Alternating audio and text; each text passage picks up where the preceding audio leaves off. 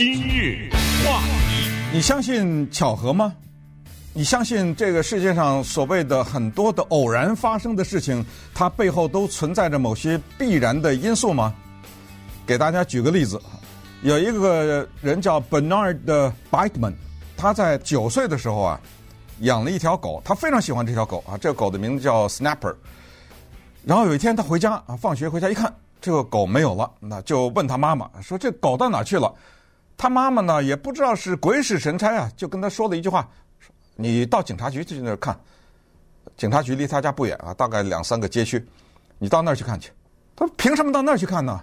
他妈妈说：“我也不知道，我就是听到一个声音。”他妈妈说：“啊，这个声音让我告诉你到警察局那儿去看去。”他似信非信的，他去吧，骑这个自行车就去了。长话短说，到那他又说什么上台阶啊，什么说了一大堆啊，最后呢，他说没有啊。等他从那个台阶上下来的时候，他的 snapper 就等在那儿呢。他说：“那个狗的眼睛在告诉他，你到哪儿去了？怎么不早点来接我？”九岁啊，这个事儿对他产生了一个终生难忘的印象。他现在八十岁了，今年九月份的时候，他出了一本书，因为他是大学的心理学的教授了。这本书的名字呢，叫做《Meaningful Coincidences》，有意义的巧合。然后它的副标题呢，叫 “How and Why Synchronicity and Serendipity Happen”。这翻译成中文是什么呢？就是同步发生的事情和巧合发生的事情，为什么以及如何发生？如果你记得。他找到狗的这个故事的话，你再听他讲这个故事，因为这个书出来以后呢，受到广泛的重视，然后他到处接受采访，他讲了这么个故事，非常短啊，我给大家放一下他的英文的讲话。People regularly experience the pain of a loved one at a distance, and for me, it was experiencing the inability to stop choking. 1973, couldn't stop choking, and finding out at the same time, 3,000 miles away in Wilmington, Delaware, I was in San Francisco. My father was choking on his own blood and dying. So I was experiencing his pain around the same time he did. 啊，简单跟大家讲一下啊。首先呢，他开场就说了啊，他认为啊，在这个世界上很多偶然的、同时发生的这个事情啊，之间都是有一些 必然的联系，而且呢，它除了必然的联系以外，它还有意义。他就讲了一九七三年发生的一件事情。一九七三年呢，他在旧金山待着，然后有一天呢，他突然觉得他的喉咙就被堵住了，拼命的咳，拼命的咳，就觉得有个东西塞的，可是呢，怎么也吐不出来东西，什么也没有。他也当时没多想，结果他就接到了他哥哥的电话。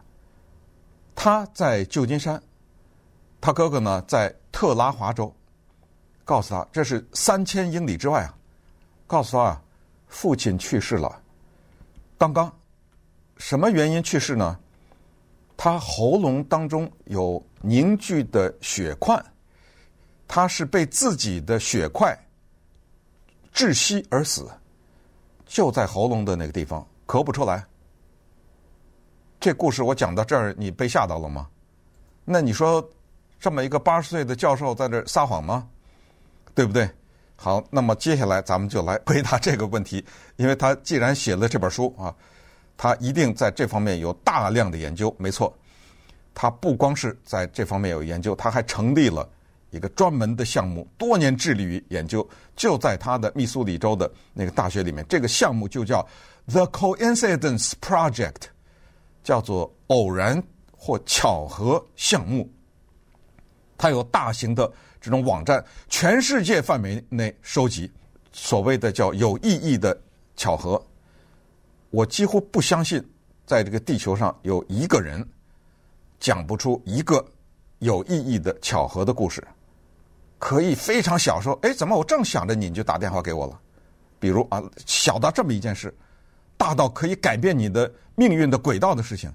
也就是说，这么一件巧合的事情，让你的整个的命运发生了翻天覆地的变化，每个人都有这个故事，每个人都可以说这句话。这个就是他那个网站上收集的，完全把他吓到，他不可思议，全世界人有这么多。当然，咱们就排除当中有一些人可能夸大或者怎么样啊，但是巧合和偶然，它背后有意义的这种呢，是叫做比比皆是。所以他在写了这本书以后呢，在受到了美国主流媒体各种关注以后呢，也引起了我们的留意，觉得这个话题也可以给大家聊一聊。就是人呢，他有一种本性啊，这个本性呢，就是叫做寻求答案。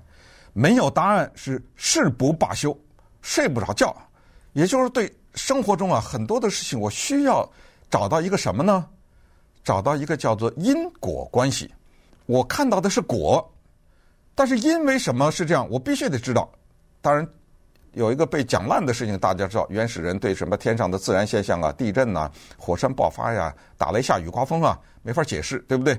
啊，不行，解释不了，不行，我非得给解释不可。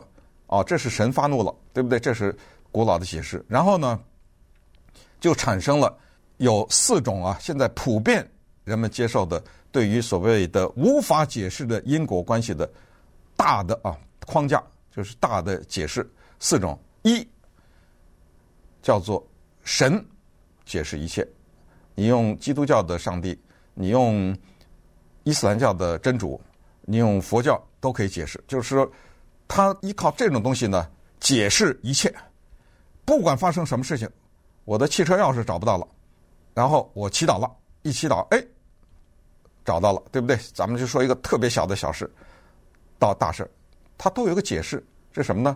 神，好了。放心了，我可以平静的过我的日子了。人死了到哪儿去了？哦，上天堂下地狱轮回了啊！呃，解释了，我这辈子有意义了，解释了，对不对？这是第一。第二，大的框架叫做纯属偶然，没有上帝，没有命运，没有宿命，就是偶然。关于纯属偶然这个，我有一个故事要讲给大家啊。等一会儿，这是第二大解释，叫做纯属偶然。第三。叫做心息相通，就是人呐、和人之间呢有一个看不见的锁链，有一个看不见的联络。这种联络呢，你把它说成是波也好，你把它说成磁场也好，是我们看不见，但是科学没法解释的。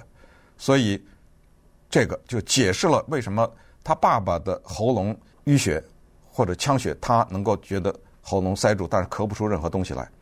第四，大的框架的解释就是，人和周围的环境之间有一个看不见的联系，它就大于那个人和人之间的那个联系了。人和周围的环境之间呢，这个看不见的联系就是我们甚至和地上的一草一木，和天上的云彩，更不要说星。际轨道，什么日行、月亮啊、潮汐啊、潮落的这种关系呢，有一个非常神秘的联系。这个神秘的联系呢，可能还是科学解释不了的。但是我们要接受这个事实，也就是人他不孤立。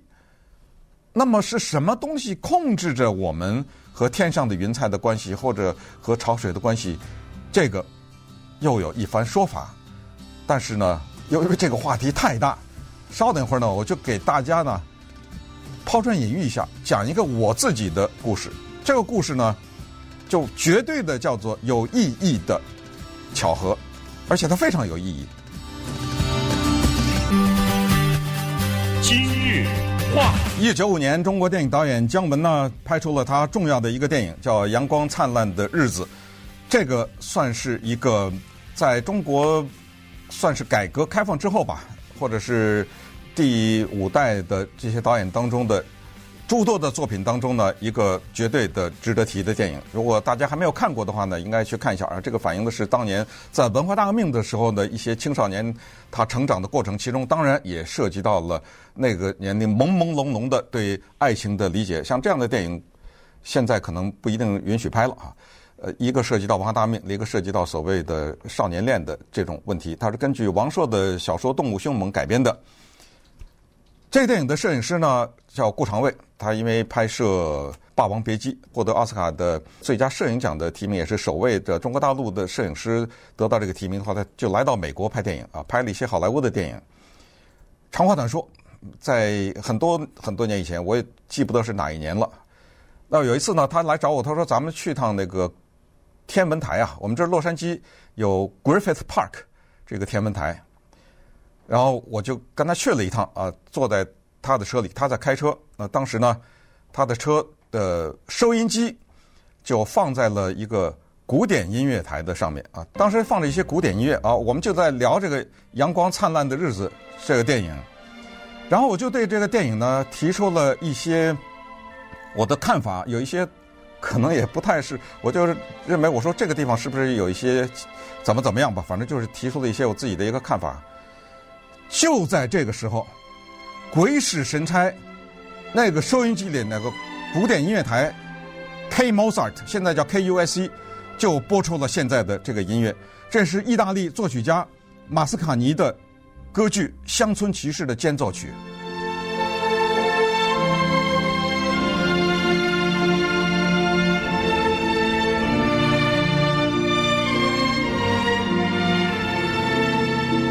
我为什么说这个是一个令人毛骨悚然的巧合？因为这就是姜文的电影《阳光灿烂》的主题曲啊！他用的是这个主题曲放在他的电影里面，这是怎么回事啊？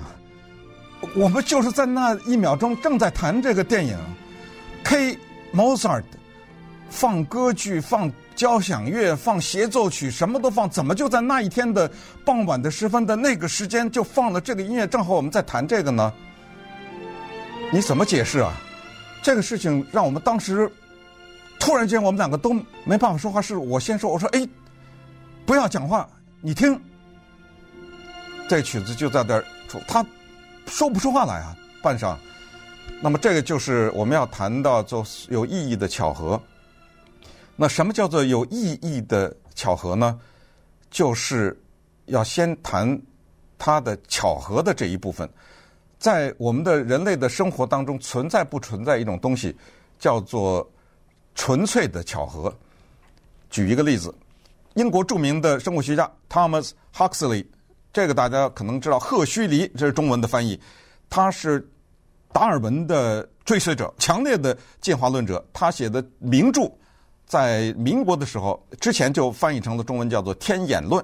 他就提出一个叫做猴子理论。后来呢，这个猴子理论被法国的著名的数学家啊，叫 emil Borel 啊，艾米尔·博雷尔写成了一本书。这个书的名字叫做《Infinite Monkey Theorem》，翻译成中文就是“无限猴子定理”。他用这个呢。彻底的去解释什么叫做巧合，就是说你们呢，放弃了那些有意义的联想，把什么上帝呀、什么有意义的巧合呀、人和人之间的看不见的联系啊，那都是鬼扯。我给你一个叫无限猴子定理，来证明这个世界上存在巧合。它这个定理是怎么样呢？当然这是一个假设，永远不可能实现了。他说：“你设想一下，有一百万只猴子。”然后给这一百万只猴子，每个人一个猴子一个打字机，也就是一百万个打字机。然后让这一百万个猴子在这个打字机上啊乱敲。然后敲完了以后呢，找不知道几千几万几百一一百万个人吧，就是就把他们敲的这个收起来，都敲在一张纸上嘛，对不对？然后把它钉起来，然后你就看。很可能呢，你就会发现，在这些一百万只猴子的乱敲的过程中，就可能会敲出一个有意义的字来，有可能吗？那百分之百的有可能啊。那一个英文字，比如说猫 cat，那被他这么乱敲一百万个猴子还敲不出来啊？当然有可能啊。那么你这个时候会不会得出一个结论来说，这些猴子他们怎么打出来有意义的字呢？这还没有完呢。这个无限猴子定理，他说如果。你扩大这一百万，如果这个猴子是一亿、十亿、一百亿，然后他打字打多久呢？打无限。咱们的人的时间有限，是一亿年、一百亿年，对不对？不，这些猴子就永远这么打，打到时间都没有的时候，打到你都不知道，就是你这么想吧，无限的推移的这个时间，假设这些猴子永远不死啊，或者怎么样啊？你知道这个无限猴子定理是什么吗？他们说，你就到最终，你把那些打出来的这个几亿、几万亿、几亿亿、几亿亿的一一后面跟一亿个零的这些纸呢，往一起对，就能对出莎士比亚来。听起来很荒唐，但是如果你要把它真的放到无限的大的这个程度上呢，有可能，因为他的理论是这样的，他拿英文字 banana 来举例，b a n a n a 香蕉，而这个 b 这个。英文字呢，在打字机的五十个键上，它的几率是五十分之一，对不对？